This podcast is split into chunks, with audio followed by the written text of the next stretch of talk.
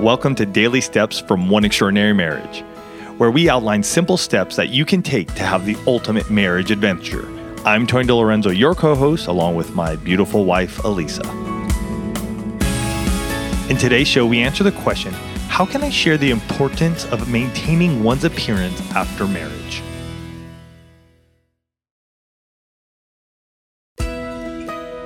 We hear this question a lot. And I'm assuming this is all about grooming, just general. Physical. So uh, this specifically in the in the message that we received specifically referred to weight gain Okay. after marriage, um, primarily.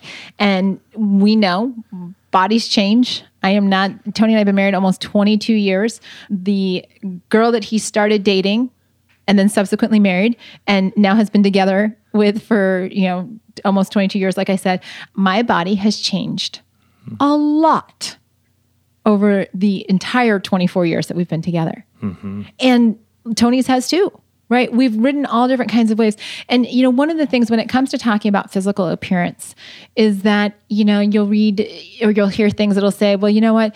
Just you know don't buy the food or just tell them they don't look good or you know all these types of things. And we we have to be really careful because on the other side of that appearance is someone's heart and their head mm-hmm. right? And their feelings. There's a reason or, or there can be multiple reasons why someone's appearance changes after marriage right? With things that might be going on at work stress related health related you know relational situation. I mean we, we know a, a friend of ours who's going through a divorce and i think she like in the first couple of months after the divorce lost something like 20 30 pounds Medical. medical conditions you know cause all of these changes whether you're you know you're taking uh, drugs for cancer treatment and it's changing how you look or the hair that you have or all of these different you know there are all of these things some in our control some not in our control. But at its core our marriages are supposed to be the safest places for communication. And so it really becomes an opportunity to say you know i'm not going to i'm not going to body shame you. I'm not going to you know tell you that i'm not going to do you know i'm not going to have sex with you I'm, because let me tell you something you tell somebody you're not going to have sex with them until they like shape up uh, you may not be having sex That's, yeah, do not go down that road. i'm just telling you i've heard it and it can we've heard from couples that have said that um, have walked that path and haven't had sex for years because now all of a sudden everybody's digging their heels in.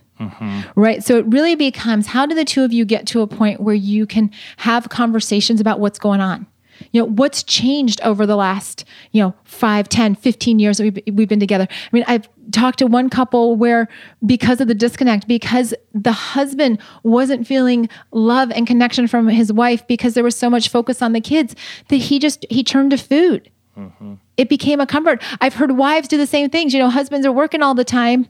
You know, it doesn't seem to have time for her. She doesn't feel like she's married and she turns to food for comfort. Or there's been the loss of a parent and we turn to food for comfort. There's been stress and we turn food is there, guys, and food ta- there are all kinds of yummy things that aren't necessarily good for us that taste good.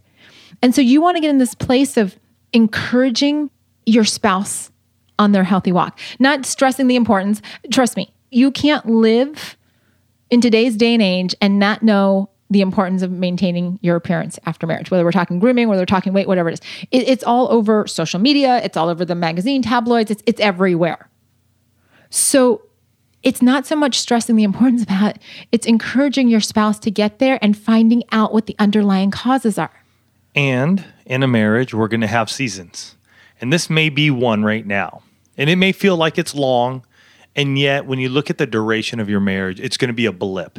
Um, both elise and i have gone through this in our own lives at certain times you know both with unhealthy eating gaining weight getting physically fit again then not being physically fit you know not eating properly again. So it ebbs and it flows. I think the underlying in the core issue here like alisa said there's a heart and there's a head. There's something going on that is honestly for your spouse there's a disconnect somewhere and it doesn't just get taken care of just by a snap of a finger as much as we would love it to.